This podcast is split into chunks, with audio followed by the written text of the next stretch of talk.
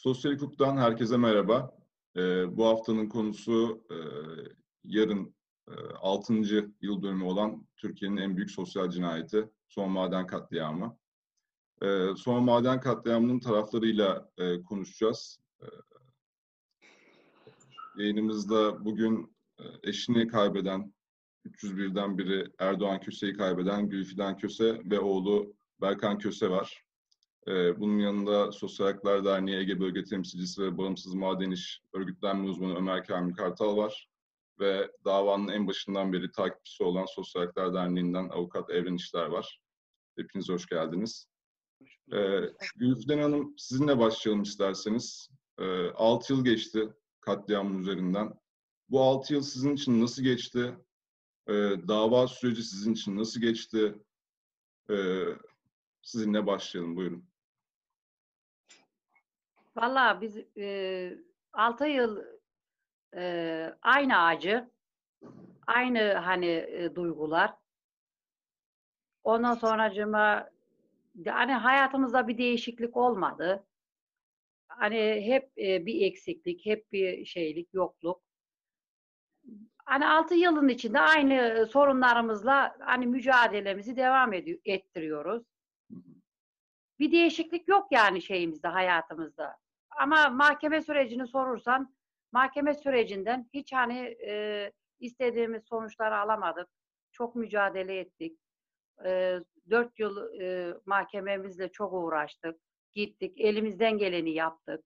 Ama istediğimiz adaleti alamadık yani. Vicdanen e, hani ben elimden geleni yaptım. E, her mücadelemi ettim. Ama insan yine de e, bir şekilde rahatsız oluyor. Yani bu mücadelenin karşılığını alamadığın, adaleti alamadığın zaman hani insanın içi rahatlamıyor yani. Şimdi tekrar zaten moralimiz yıkıldı. E, bu son e, şeylerde e, bu olaylarda işte af olaylarında şimdi elini kolunu sallayarak şimdi e, çıkacaklar e, katiller. Zaten istediğimiz cezaları da alamadık katiller şeyden davamızdan. Hani böyle yani adalet yok. İstediğimiz adaleti alamadık. Ee, eşlerimiz e, vicdanen e, yatıyor ama hani adaleti bulamadık karşısında. Onları rahat yatırmak için bir nebze de olsun. Hani bunları diyeyim yani ne, ne söyleyebilirim ki? Böyle konuşayım. Evet yani dava sürecinde en başında e, aileler gerçekten e, çok birlikteliği çok güçlü bir şekilde gösterdiler. En başında e, yani sizleri 301'in ailelerin dahi e, mahkeme salonuna almak istemeyen bir e, karşı duruş vardı devlet tarafından, polis tarafından. O süreçleri de biraz anlatır mısınız? Nasıl gelişti? Yani o süreçlerin nasıl geçti? Hani e, devlet hani elinden e, geleni yaptı yani. Bizim e, adaleti savunmamamızı, önümüze engeller koyuldu. E, kaç kere savcımızı değiştirdiler. Sonra hakimimizi değiştirdiler. Yani o cezaları almamasın. İşte maden 301 madenci bu davanın peşini bıraksın diye çok hani çabalar gösterdiler. Bizleri yıldırmak için. Hani çok çabalar gösterdiler. Her seferinde uzattılar. Her seferinde ne bileyim e, süreçleri bize ikna edici süreçler vermediler. Bize yani bıktırmak için her şeyi yaptırdılar. Ama biz yine de bıkmadık yani. Sonuna kadar mücadelemiz e, ettik ama mücadelemizin karşılığını alamadık yani. Devlet her şekilde bize baskısını yaptı yani. Hakimimizi değiştirdi, savcımızı değiştirdi. Hani dört yıl mahkeme sürecimizin içinde. Öyle işte hani ne bunları söyleyeyim yani. Siz sorun hani biraz da heyecan yaptım ama. Evet, heyecanlanacak bir şey yok. Yani sizin yaşadıklarınızı e, sizler için yine burada e, dile getirmeye elimizden geldiğince çabalıyoruz. E, Berkan'a soru soralım. E, yine size döneriz. Tabii ki. Berkan sen e, o zaman 13 yaşındaydın sanırım 6 sene evvel. E, şimdi artık 14. 14 yaşındaydın. Şimdi e, büyüdün, üniversitedesin, fakültede okuyorsun. Aynen. E, senin gözünden nasıldı dava süreci? Sen neler yaşadın? Biz bu 6 yıllık 6 yıllık süreç içinde bayağı bir şeyler yaşadık. Hani acısı hala ilk gün gibi içimizde duruyor. Ee, mahkeme sürecini sorarsanız e, 4 yıl mücadele ettik. Ee, ben o ara üniversite, üniversite ve pardon lisede olduğum için mahkemelerin çoğuna gelemedim ama hepsine de gelmeye çalıştım. En çok da annem ve ablam tek başına gitti ve ben de onlara destek verdim her zaman. Ama süreç beklediğimiz gibi olmadı. Biz bir e, davanın sonucunu istediğimiz gibi alamadık. Mücadelemizi istediğimiz gibi sonuçlandıramadık.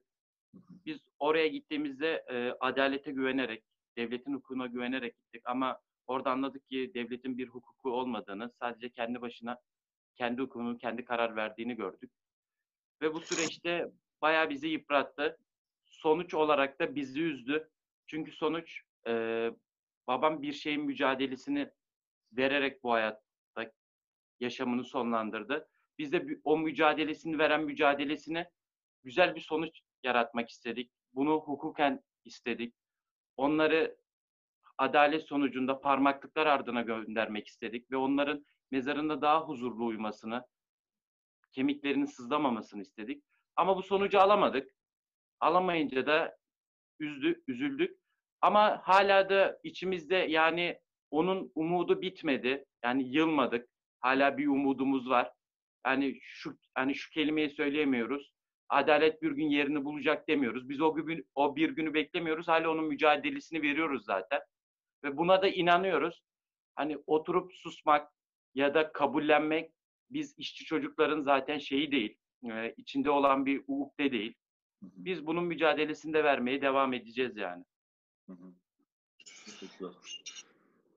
Ee, Gülfiden Hanım, eklemek istediğiniz aklınıza gelen başka bir şey var mı? Olmazsa sonra tekrar döneriz size. Tamam. Tamam. Ee, Kamil Bey sizle devam edelim. Ee, şimdi siz e, havzaya e, oldukça hakimsiniz. E, maden emekçileriyle birlikte e, örgütlenme çalışmaları yapıyorsunuz. Katliamdan sonra, öncesini ve sonrasını karşılaştırmamız gerekirse, Soma'da ne değişti, değiştiyse hangi yönde değişti? Evet, e, şimdi e, Soma'da e, 13 Mayıs 2014'te gündeme gelen katliamdan e, yaklaşık 10 ay sonra e, açılan dava e, aslında e, Soma'daki toplumsal dokuya da e, bir biçimde e, temas ederek e, ilk defa e, Soma'da e, bir toplumsal meseleye karşı e, toplumsal bir tepkinin örgütlenmesini de e, gündeme getirdi. E, 2015'in 13 Şubat'ında başlayan e, her ayın 13'üdeki anma e, süreçleri e, 11 Haziran 11 Temmuz 2018 tarihine kadar yani mahkemenin kararı açıkladığı tarihe kadar kesintisiz olarak aksamadan devam etti. E, bu mücadele süreci içerisinde ilk defa e, Soma'da e, kadınlar sokağa çıktı. Yani ebe eve hapsedilmeye çalışılan e, dinle, e, çeşitli telkinlerle e, yaşanan katliamı e, içselleştirilmesi, kabullenmesi e, istenen e, bir topluluk e, belli bir zaman diliminden sonra kendi hakkını, hukukunu aramak doğrultusunda e, sokağa çıktı. E, bu sokağa çıkış as, aslında e, Soma davasını da e, önemli ölçüde etkiledi. E, Evren Hanım zaten daha e, detaylı bir biçimde açıklar. E, Soma davası Türkiye'de ilk defa bir iş cinayetinde e, patronların ve onların yöneticilerinin ceza aldığı e, bir davadır. E, tabii ki istenilen bir davayı alamadı. Yani bir sonuçla sonuçlanmadı. Gerçi yargı hala devam ediyor. E, ama e, önemli değişiklikleri de beraberinde getirdi Soma davası.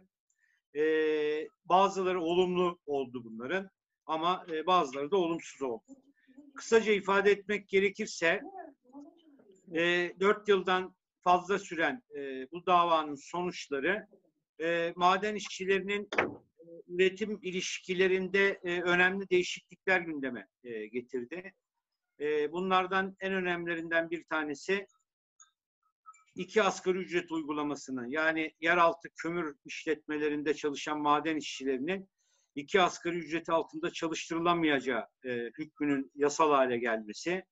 Artı e, ilk defa e, iş sağlığı, iş güvenliği daha önce yönetmeliklerle, genel genelgelerle iş kanununa tabi e, uygulamada olan iş sağlığı, iş güvenliği e, mevzuatı yasal hale geldi. E, ancak e, özellikle madenleri ilgilendiren ve uluslararası normlar çerçevesinde uygulanması gereken önlemlerin e, o gün bugün hala ertelendiğine de tanık oluyoruz. Onun dışında e, madenci ailelerinin bir taraftan e, ceza davalarına e, yönelirken, e, onlara sahip çıkarken diğer taraftan tazminat davaları e, bir biçimde sonuçlandı. E, yanılmıyorsam bir 30-35 ailenin dışındaki aileler e, ta, tazminat davalarını e, kazandı. Ama hepsinden de önemlisi Soma'da bu katliamdan sonra e, üretim ilişkilerinde çok ciddi e, değişiklikler e, söz konusu oldu. Ama bu arada e, 30 Kasım 2014 tarihinde bu katliam olan maden sahibi yani Soma Kömürleri AŞ'nin iş yerlerinde çalışan yaklaşık ilk aşamada 3831 maden işçisi daha sonraki süreçlerde de emekli olan, tazminatı hak edecek bir biçimde işten çıkartılan maden işçilerinin tazminatları 5 yıldan fazladır ödenmedi. Yani binlerce insan işten çıkarttılar. Bunlara açlığa mahkum ettiler. E, tazminatlarını, kıdemlerini, ihbarlarını alamadılar. Hatta iş kazası neticesi 301'in dışında kalan iş kazası neticesi vefat etmiş, iş kazası neticesi sakat kalmış, e, emekli olmuş e, işçi arkadaşlarımız da mahkemeleri kazanmalarına rağmen e, tazminatlarını tahsil etme şansına sahip olamadılar. Ta ki 2019'un e, Ekim ayında e, Bağımsız Maden İşçileri Sendikası'nın öncülüğünde başlayan bir mücadele sürecine kadar. Netice itibariyle üretim ilişkilerinde önemli değişiklikler oldu. E, irili ufaklı madenler kapatıldı Soma'da. Daha mekaniz yani mekanizasyona dayalı e, bir üretim süreci gündeme geldi. Devasa bir üretim ilişkisi e, devreye sokuldu. Tam mekanizasyon e, ilişkileriyle e, neredeyse her madenin yaklaşık yılda 10 milyon ton kömür çıkarttıkları bir e, üretim e, patlamasına e, neden oldu e, Soma. Ama bu aynı zamanda maden işçilerinin sağlığını da e, çok ciddi bir biçimde derinden etkiledi. Çünkü mekanizasyon süreciyle beraber e, çarkların kuru olarak çalıştırılması önemli ölçüde akciğer hastalıkları, koa hastalıkları, nefes darlığı gibi e, önemli e, sağlık sorunlarıyla maden işçileri karşılaşmaya başladı. Bugün Soma'da e, çalışan yaklaşık e, 13 bine yakın madencinin yani abartı olmaz belki yarısına yakını e, neredeyse artık e, akciğer hastası, koa hastası e, ve çeşitli e, solunum e, yolu hastalıkları e, taşıyorlar. Ama aynı zamanda da bir de santral e, belası var Soma'da. O hava kirliliği yani termik santralin yaratmış olduğu hava kirliliği de e, yine başta e, Soma halkı ve maden işleri olmak üzere derinden e, sağlıklarını etkiler bir hale e, gelmiş vaziyette. Bugün katliamın olduğu tarihten bugüne kadar e, sürece baktığımızda aslında yaşam standartları açısından e, Soma'da çok değişen bir şey yok. Vahşi kapitalizm, sömürü ilişkileri, işçileri tehdit, yıldırma, korkutma, patronlara biat etme, açlıkla terbiye etme ilişkileri maalesef Soma'da dünden daha fazla e, devam ediyor. Şimdi de bir korona virüsü salgınıyla karşı karşıyayız.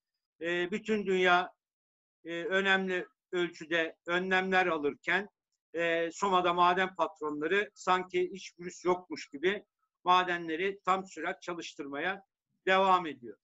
E, yaklaşık 3000'e yakın işçi kısa çalışma ödeneğinden faydalandırılmak üzere izine çıkartılmış durumda. Onun dışında şu anda fiilen 8 binin üzerinde madenci e, çalışmaya devam ediyor. E, ve 200'ün üzerinde vaka var e, sadece madencilerde.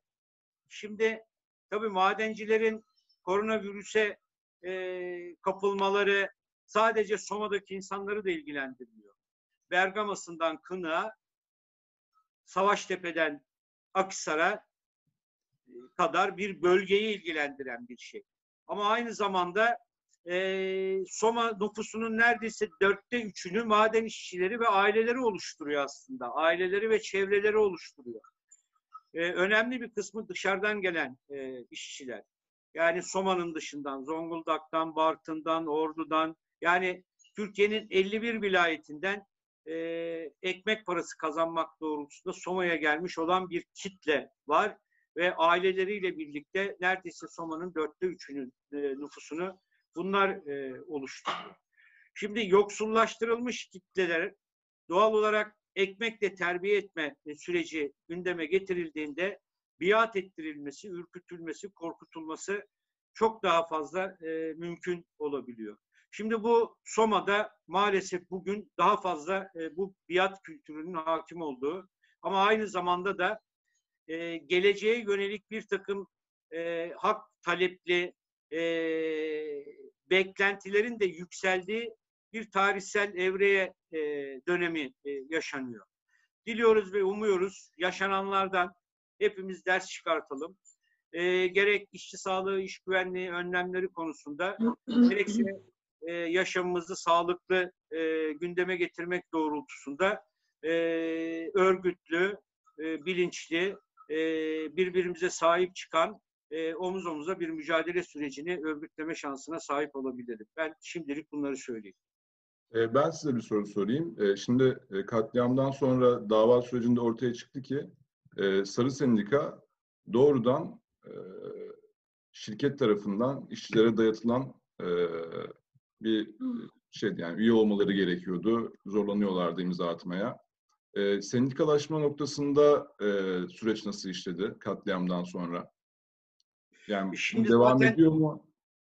e, şimdi katliamın e, katliamdan önce zaten e, işverenler kısmen bir devlet sendikası biçiminde e, kamu sendikası biçiminde örgütlü, örgütlü olan Türkiye Maden İş Sendikası'na e, özelleştirme süreciyle beraber, madenlerin özelleştirilmesi süreciyle beraber e, patronların çok süratli bir biçimde müdahale ettiğini biliyoruz. Yani 2014'ten önce e, gerçekleşiyor bu.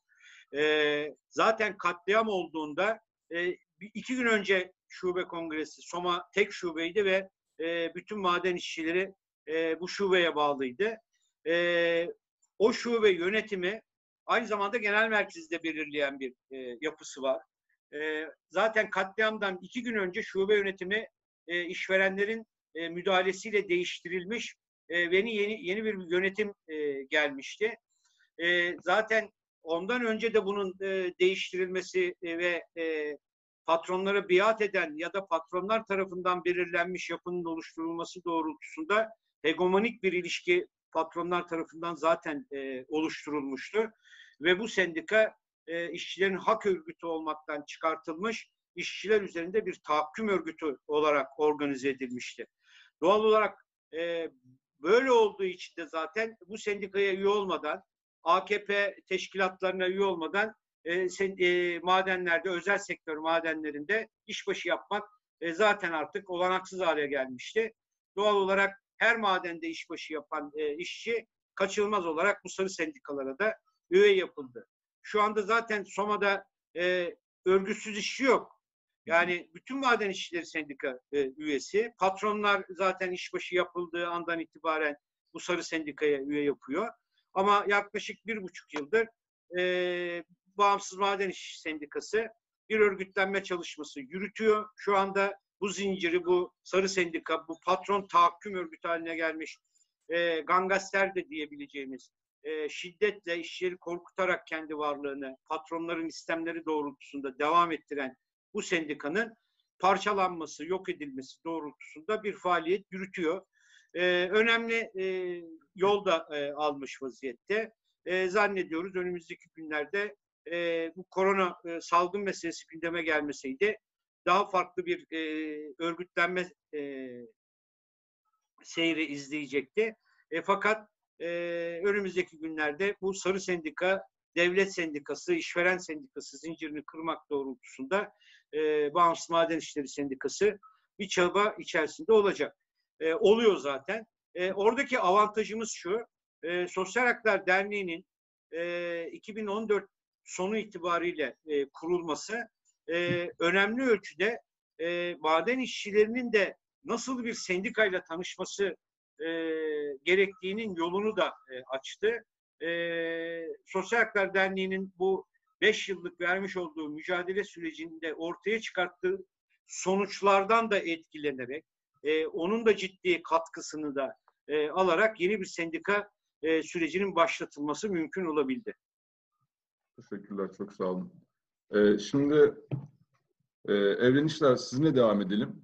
E, dosyanın en başından beri, daha soruşturma aşamasından beri e, Sosyal Haklar Derneği avukatları olarak e, dosyayı takip ettiniz.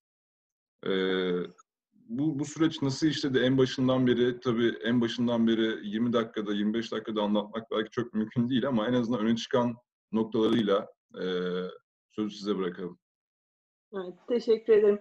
Ee, dediğiniz gibi çok zor yani biz e, görece uzun süren e, bir yargılama e, yaşadık. E, 4 yılda yerel mahkemeden karar aldık ama yani şunu da söyleyelim tabii ki hani e, memleketimizin yargılama pratiklerine göre e, hızlı bir yargılamaydı. Çünkü bu 4 yıl e, iki ayda bir 15'er gün, iki haftalık e, bloklar halinde yapılan bir yargılamaydı.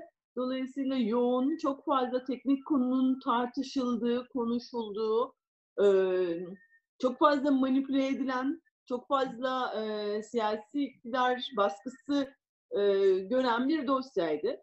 E, ama e, bugün şunu söylemek e, de hiçbir e, beis görmüyoruz. E, katliamın e, hemen sonrasında e, ilk giden belki insanlardan biriydi Kamil Kartal. E, onun da gözlemleri sonucunda e, ilk yaptığımız açıklamalarda şunu söylemiştik. Bu katliamın üç sorumlusu var. Üçse e, sermaye, sarı sendika e, ve siyaset. Yargılama sonunda da aslında bunu gördük. E, bu üç e, ayağın nedenli sorumlu olduğunu her bir belge, her bir veri bize tek tek gösterdi. Ben şuradan başlayayım. Başından dedik madem. Dur ilk duruşmadan başlamak isterim. İlk duruşma gerçekten ailelerin barikat yararak salona girdiği, 3-4 tane polis barikatının ailelerin önüne dizildiği, e, acısı henüz çok taze olan insanların e, adaletle buluşma e, sının ilk adımını dahi atmalarının engellendiği bir gündü. E, kişisel olarak da şunu söyleyeyim, hayatımda herhalde hiç unutamayacağım günlerden biriydi. Ailelerin e, o adalete olan e, ihtiyacını, adalet arayışının büyüklüğünü gördüğüm ve e, o büyüklük karşısında da gerçekten e, nasıl diyeyim e, hayranlık duyduğum e, bir andı e, ve başından sonuna kadar öyle gittiler.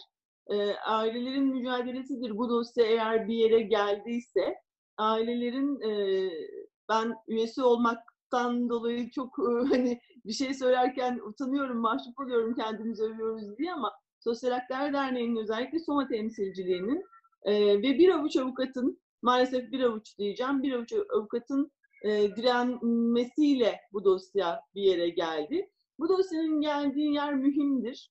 E, bunu söylemek lazım. 301 maden işçisinin bir anda e, hayatını kaybetmesi tabii ki çok çok önemliydi ve kimse e, buna e, gözünü kapatamadı. Ama hukuk açısından baktığımızda da e, Soma davasının hukuk tarihimizde çok mühim bir yeri olduğunu düşünüyorum. E, önce şuradan başlayayım. İddianame olası kastla e, düzenlendi ve yöneticiler hakkında olası kasta birden fazla insanı öldürmek iddiasıyla düzenlenmiş bir iddianameden bahsediyoruz. Evet, birilerine uygundur olası kast tanımlaması. Ancak bizim için şaşırtıcıdır çünkü biz e, senelerdir görürüz ki biliriz ki sosyal cinayetlerde, iş cinayetlerinde e, yöneticiler, patronlar yargılanmaz. E, bir tane günah keçisi orta seviye e, mühendis sorumlu ilan edilir. E, ona da göstermelik cezalar verilir ve dosya kapatılır. Soma davası e, bunun böyle olmadığını, olmaması gerektiğini göstermesi açısından da önemlidir. E, yargılama ile ilgili aslında e, yargılamaya e, ailelerin mücadelesi kadar damgasını vuran bir diğer unsur e, siyasetin dosya üzerindeki, yargılama üzerindeki baskısıdır.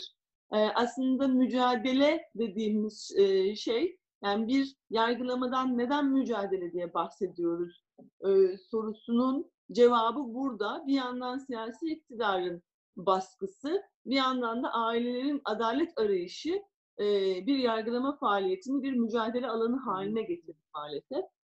E, bunun bu baskının ilkini ilk duruşmada gördük aslında. E, çok teknik ama oradan başlamak isterim çünkü çok önemli bir müdahaleydi. E, iddianamenin kabulünden hemen sonra mahkeme heyeti tutuklu sanıkların duruşmaya çağrılmasına, celbine karar vermişti ve bunun için ilgili cezaevlerine müzekkere yazmış idi. E, duruşmadan hemen önce, bir veya iki gün önce e, Adalet Bakanlığı'nın bir yazısı girdi dosyaya ve dedi ki Adalet Bakanlığı e, artık segbis diye bir şey var, cezaevinden e, insanları getirmene gerek yok, segbisle dinle.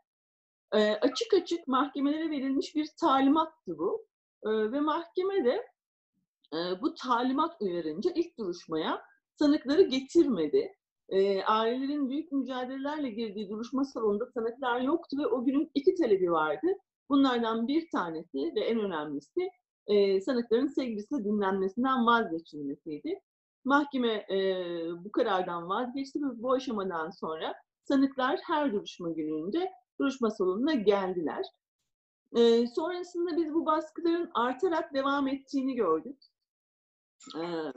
Şöyle söyleyeyim, e, Gülşen abla söyledi, savcı defalarca değişti.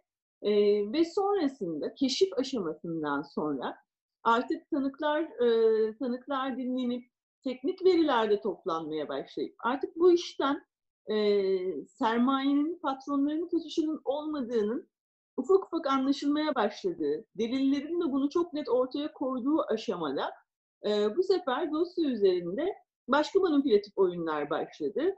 Ee, önce şu lafı duyduk mesela. Siz olası kasten cezalandırmaktan bahsediyorsunuz. Madencilik sektörünü bitirirsiniz dedi mesela sanık e, avukatlarından birisi.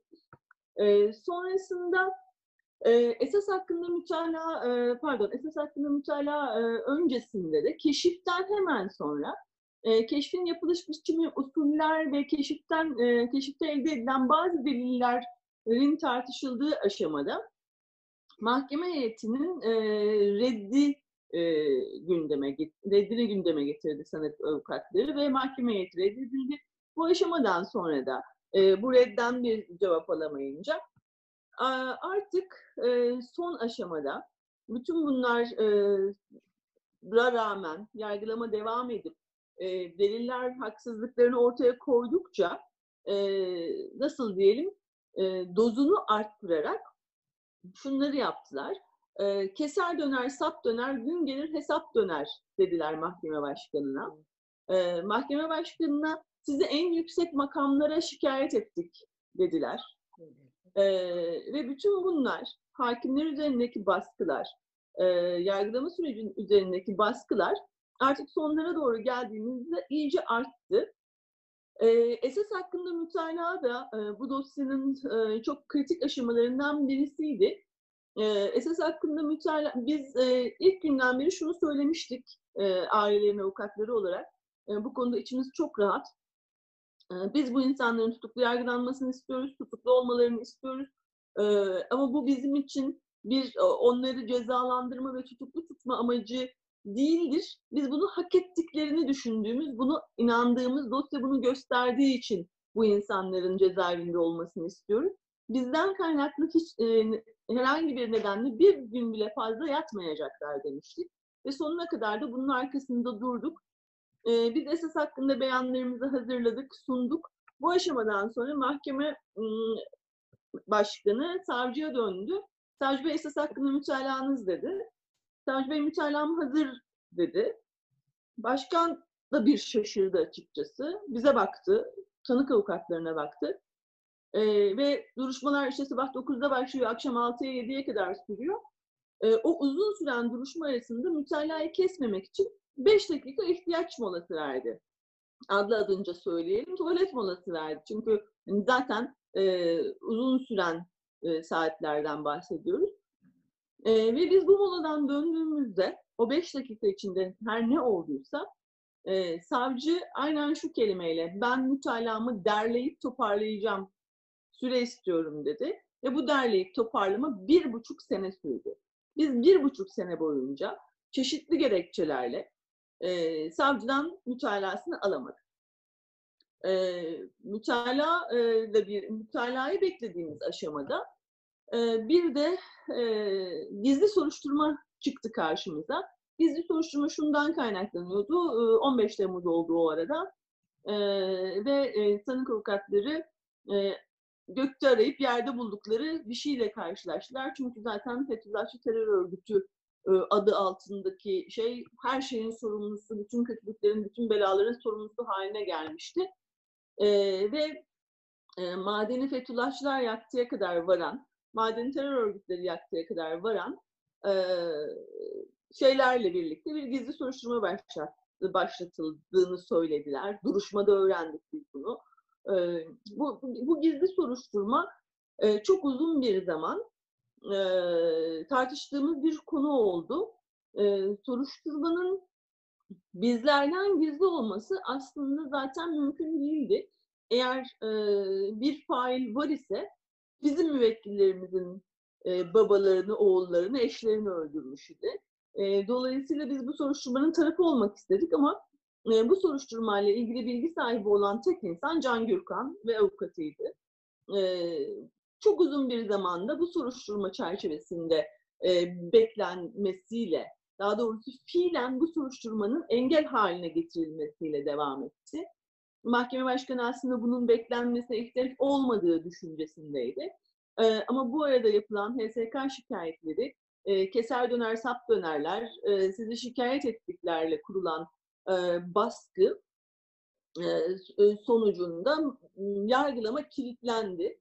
E, ve sonrasında bu düğüm aslında şöyle çözüldü. Terfi görünümlü e, bir e, tayinle e, mahkeme başkanı e, ve kıdemli üye görevden alındı. Böylelikle e, Soma dosyası karara giderken dosyayı çok iyi bilen, başından sonuna kadar bilen e, hakimler yoktu karar verenler arasında. E, şimdi biz o aşamada da ısrarla söyledik. E, biz herhangi bir hakimin vereceği karara kefil falan değiliz.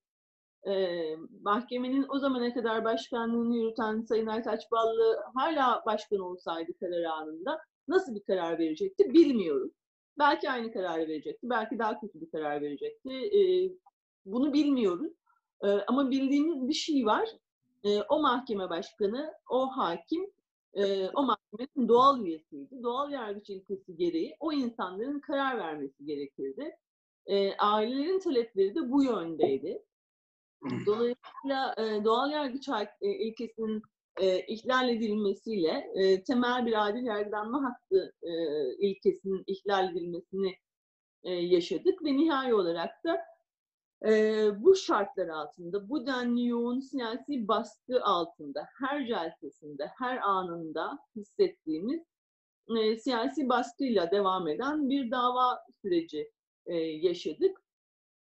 E, sonuç itibariyle de e, 11 Temmuz 2018'de karar açıklandı. Aslında kararın 9, e, 9 Temmuz'da mı açıklan 9 Temmuz'da açıklanması. açıklanacaktı. E, evet, yani hafızam, yanıltma, e, hafızam yanıltmasın. Hmm, ama e, duruşmaya gittiğimizde, karar almak için duruşmaya gittiğimizde e, üyelerden birinin e, hasta olduğu e, hastanede olduğu gerekçesiyle o gün karar açıklanmadı. E, bunun üzerine ha- e, aileler e, duruşma salonu, duruşmanın yapıldığı salonun hemen önündeki Umut Parkı'nda nöbet nöbet başlattılar ve karar açıklanana kadar bir yere gitmeyeceklerini söylediler. Ee, burada şunu da söylemek gerekir. Soma'da e, yerel gazetecilik e, yapan Vedat Özel'in e, haberinden de e, öğrendik ki e, mahkeme hakimi o gün hastanede değildi. E, yatarak tedavi falan görmüyor idi. Tabii ki hastalık e, durumu varsa, herhangi bir sağlık problemi varsa kimsenin e, o anda duruşmaya çıkmamasına bir şey söyleyecek değiliz ama e, hastanede yatıyor raporlu e, beyanının bile doğru olmadığı, karar vermenin bu kadar ertelendiği, e, bu denli küçük işlerin dahi yapıldığı dosyanın sonucunda karar açıklandı. E, karar e, bütün dosyanın gösterdiği olası kastla insan öldürmekten değil, bilinçli taksirden verildi.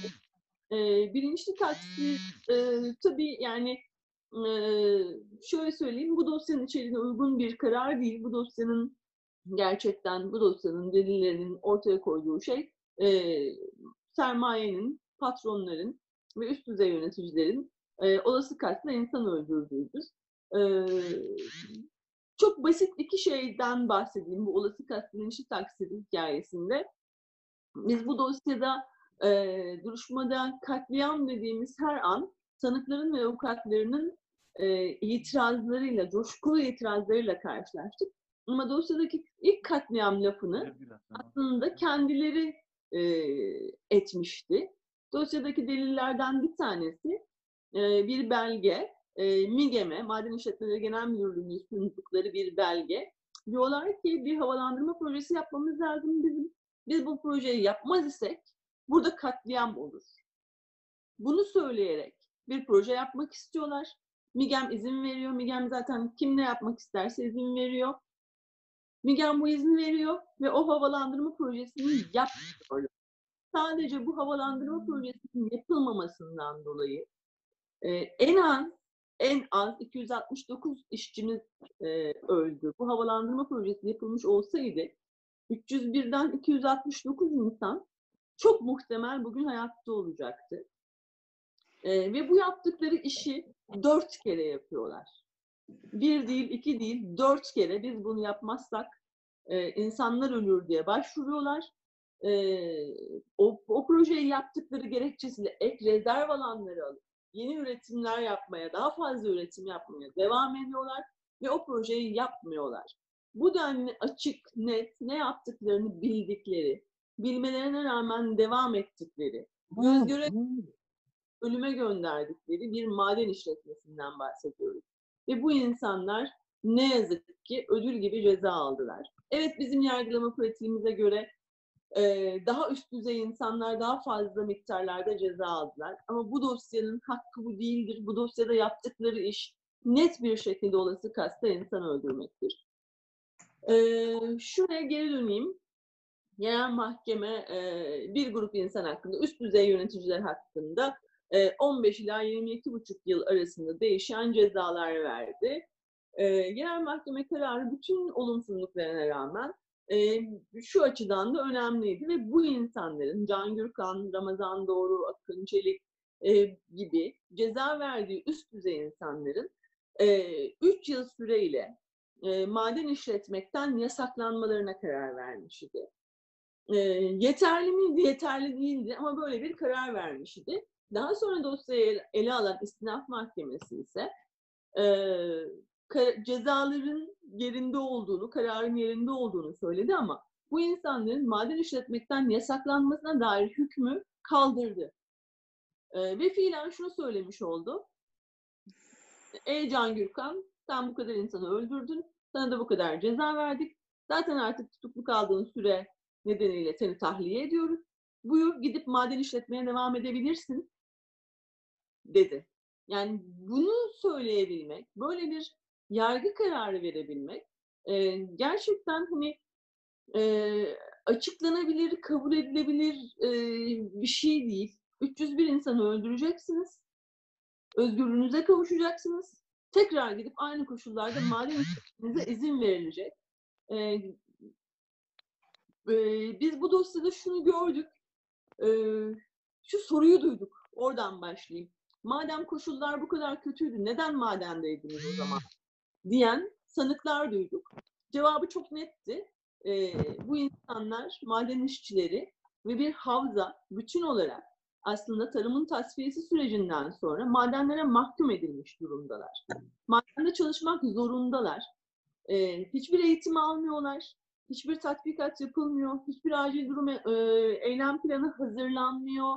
E, kendilerine yeterli perde koruyucu e, ekipman verilmiyor. E, dayı başı baskısı altındalar, üretim baskısı altındalar. Evet ve bu koşullara rağmen madende çalışmak zorundalar.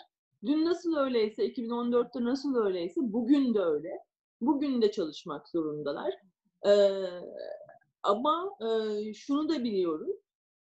Bütün bu koşullara rağmen, bütün bu üretim baskısına ve e, neoliberalliğin bu denli yoğun yaşandığı bir e, duruma rağmen maden işçileri e, o koşullarda bir yandan çalışmak zorundalar ama bir yandan da bu insanlar hiç kimsenin kölesi değil, insan hayatı da sermayeye peşkeş çekilecek kadar ucuz, kolay, basit bir şey değil.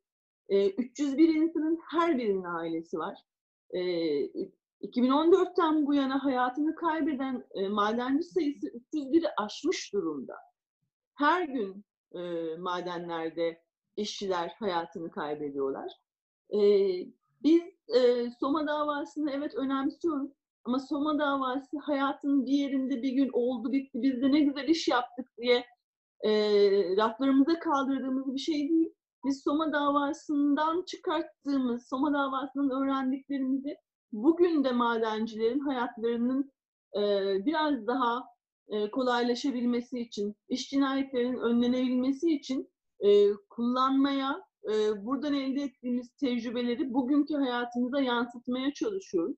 Şu anda da biliyoruz ki Soma Havzası'nda e, Kamil Kartal anlattı. E, insanlar koronavirüse rağmen madene girmek zorundalar. Aslında ben bunu ilk duyduğum an şunu düşündüm.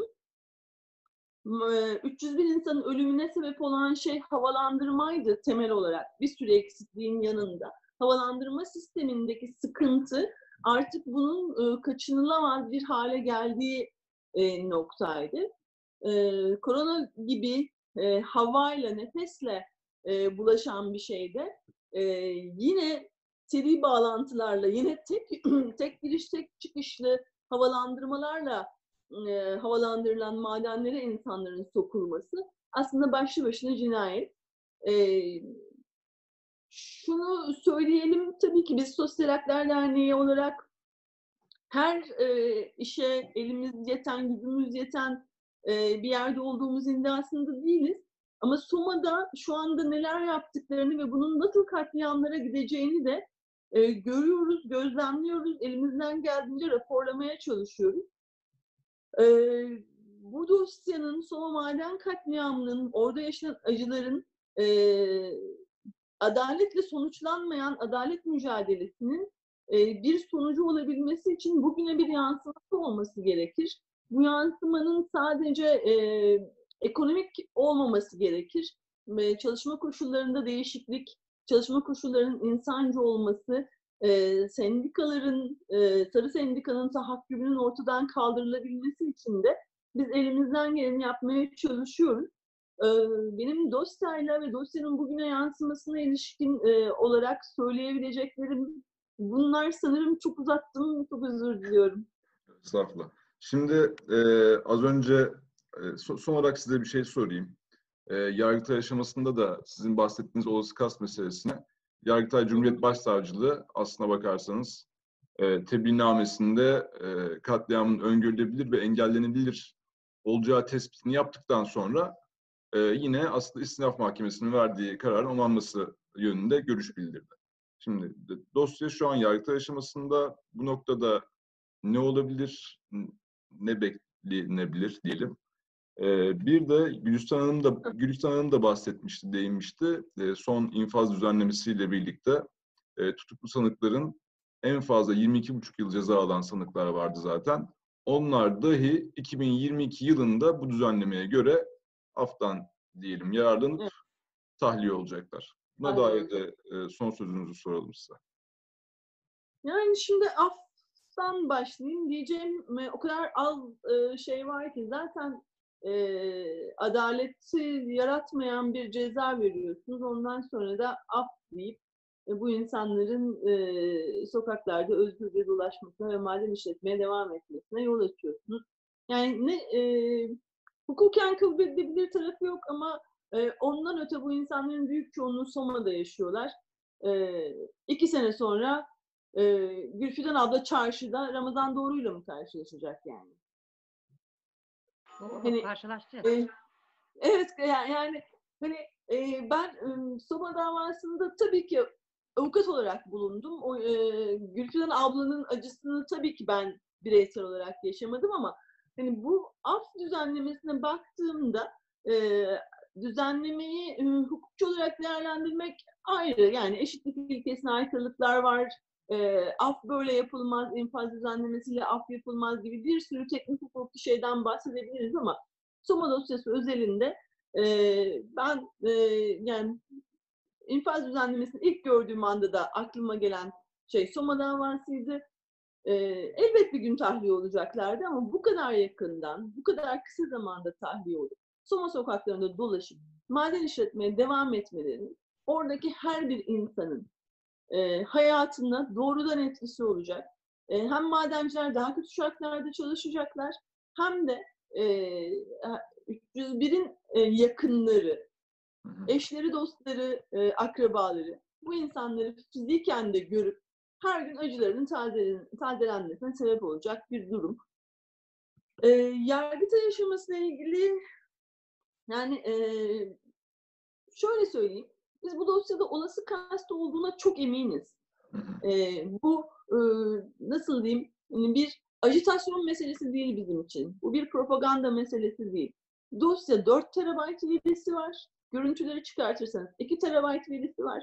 Bu verilerin her biri tanık ifadesinden bilirkişi raporuna kadar, teknik incelemelerden te- Türkiye Kömür İşletmeleri ve MİGEM'in raporlarına, değerlendirmelerine, eee, madenin park teknikten sonra kömürlerine devre aşamasında e, düzenlenen raporlar, denetimler, her bir veri, her bir belge e, katliamın gelişinin görüldüğünü, e, üretim dışında hiçbir şeyin umursanmadığını, insan hayatının umursanmadığını, işçilerin hayatlarının bir maliyet kalemi olarak görüldüğünü bize açık açık gösteriyor. Bu dosyada olası kast olduğunu bir e, hukuken de biliyoruz, deliller de bunu söylüyor. E, ama sanık avukatları bir konuda haklıydı. Bugün bunu görüyoruz. E, olası kastla maden patronlarına e, ceza vermek, evet madencilik sektörünü bitirir. Bitirmez, tamamen değiştirir, yeniden örgütlenmesine sebep olur. Neoliberal politikalarda maden sektörünün yeniden örgütlenmesine e, izin vermediği için aslında e, olası kastan ceza almadı bu patronlar. E, durum siyaseten bu kadar net, hukuken de bu kadar net. Aslında hukuken olası kast bu dosya. Herhangi bir hukukçu e, ceza genel e, almış ikinci sınıf e, hukuk fakültesi öğrencisi bu dosyayı okuduğunda olası kastı görür. E, ama maden piyasasının örgütlenmesini, neoli- neoliberal düzene göre örgütlenmesini değiştirmek istemeyen sermaye ve siyaset bu dosyada olası kasten ceza verilmesini engeller. E, hukukla siyasetin e, çarpıştığı e, bir durumdan bahsediyoruz. Onun için biz bu süreci e, bir yargılama faaliyeti değil, bir adalet mücadelesi olarak yürüttük ailelerle e, birlikte. E, dolayısıyla yargıtay aşamasından umutlu musunuz? E, neoliberal düzeni görmeyen, e, teknik bir hukukçu sıfatıyla konuşursam evet umutluyum. Çünkü bu dosya olası kast. Ama bu koşullarda yaşayan, 20 yıldır avukatlık yapan, sosyal cinayetlerle ilgili e, hemen hemen her aşamasında yer almaya çalışan bir, bir avukat olarak sorarsanız umutlu değilim. E, Yargıtay'dan da umutlu değilim. Adalet mücadelesinin buradan da e, kazanılabileceğini düşünmüyorum. Ben bir şeyi unuttum. Bu dosyanın en önemli e, hususlarından, daha doğrusu iki şeyi unuttum. Bir tanesi Alp Gürkan, Alp Gürkan'ın beraat etmiş olması. E, nasıl diyeyim? Nefes aldığım süre boyunca canımı yakacak. E, bu kadar açık açık bu madenin sahibi benim, ne yapıldıysa ben yaptım diye basın açıklamaları düzenleyen bir insan e, hiçbir e, ceza almadan, hiçbir bedel ödemeden e, bu dosyadan çıkartılmış oldu. E, bundan da daha kötü ama şudur, Danıştay kararına rağmen yargılanmayan kamu görevlileri e, var.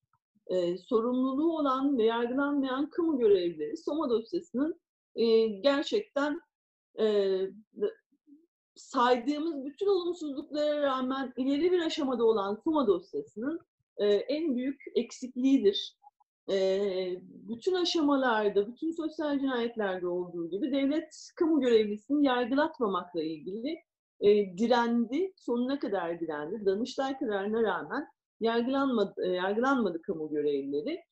E, bu çok büyük bir eksiklik. Kamu görevlilerinin sorumlu olduğu e, başlıklar en az sermayenin, Gürkan ailesinin ve üst düzey yöneticilerin sorumlu olduğu başlıklar kadar fazla. E, bunu da not etmiş olayım. Teşekkür ederim. Teşekkür ederiz. Şimdi programı kapatmadan evvel yine ailelere Gülfin Hanım size e, bir söz verelim. E, yani şu soruyu e, sormak geldi aklıma. Yani bu dava sürecinde sizleri hem sizi kişisel olarak hem de e, birlikte olduğunuz bütün e, aileleri en çok isyan ettiren e, mesele neydi? En çok isyan ettiğinizi hatırladığınız nokta, süreç hangisiydi? Mahkeme sürecinde en çok hı hı. isyan ettiren e, süreç arkadaşlarla şey yapmıştık. E, orada e, yatmıştık yani. Üç, direnmiştik. Savcı şeyi vermemişti hakime mütalayı. Biz de o en hani artık çok bağır şeyimize basan, içimize ağrıtan basan en çok o konu olmuştu. Biz de hani gitmeyeceğiz dedik. Burada dedik direneceğiz, yatacağız dedik. Ve bekledik yani. En şeyi o oldu yani bize orada. Tabii hepsi çok zordu. E, hepsinin şeyleri. O kadar yıldırmak için neler yaptılar? Evren Hanım'ın dediği gibi ne bileyim e, bizi ilk zaman içeri bile almak istemediler. E, ondan sonracıma bizi dışarı atmak istediler. Ne bileyim hakimler e, mesela e, katilin avukatları üstümüze çok mesela yürüdüler. Çok yani bu e, şeyler oldu yani. Ama en çok da oldu yani. Bizi onu da yine de orada sabahladık, yattık yani. E, direndik yani. Sonuna kadar da şey yaptık, mücadelemizi verdik. Ama hepsi de çok çok hani farklıydı. Çok hepsi de acıttı yani. Acıtmayacak hiçbir şey olmadı ki dört yıl içinde. Hepsi de bir acıydı yani. Evet, e, çok sağ olun. E, bütün konuklarımıza teşekkür ederim. Ama şöyle bir şey var, şunu yani, da söyleyeyim. E, o dört yılın içinde de e, bizi bırakmayan avukatlarımız, e, Sosyal Haklar e, Derneği'nin avukatları, e, kendileri, e, diğer avukatlar da hep yani yanımızda oldular. Onlar olmasaydı zaten biz yani bu kadar bir e, yıl o kadar biz de hani yol alamazdık. Tabii önce bizlerdik, bizim acımızdı, bizim davamızdı. Onun için ama bize e, bize de avukatlarımız sahip çıktı. Onlar da olmasaydı biz dört yıl o kadar da hani yol alamazdık yani. Allah razı olsun onlardan da. Onlar da yılmadılar. Hep arkamızda oldular. Hep bizim yanımızda e, durdular. Hani onların da çok emekleri var yani. Onların emeğini de atmamak lazım. E, dört yıl çok emekleri var üstümüzde. Her zaman da unutmuyorum yani. Her zaman da aklıma geliyorlar. Onların emekleri paha biçilmez yani. Onlar da olmasaydı biz o kadarı yol alamazdık yani. Yani e, kesinlikle mücadele önce sizin mücadelenizde e, avukatlar e, her zaman sizin yanınızda belki bir omuz vermek için e, oradalardı. E, şimdi programı kapatırken şunu e, herhalde söyleyebiliriz. E, Soma Havzası'nda siyasi iktidar, e, sermaye ve sarı sendika işbirliği e, işçi hayatını, emekçi hayatını hiçe sayarak e, devam ediyor, saymaya devam ediyor. E, ancak bunun karşısında da e, alternatif sendikalar e, gerçekten işçinin, emekçinin hakkını e, en doğru şekilde korumaya e, çabalayan ve örgütlenmeye çalışan sendikalar e, ve ailelerin e, direnişi ve mücadelesi de devam ediyor. E, yarın 13 Mayıs e, ve 6. yıl dönümü Soma katliamının. E, programımızı izleyen herkesi ailelerin sesine ses katmaya e, davet etmiş olalım tekrar. Sosyal izlediğiniz için teşekkür ederiz. Görüşmek üzere.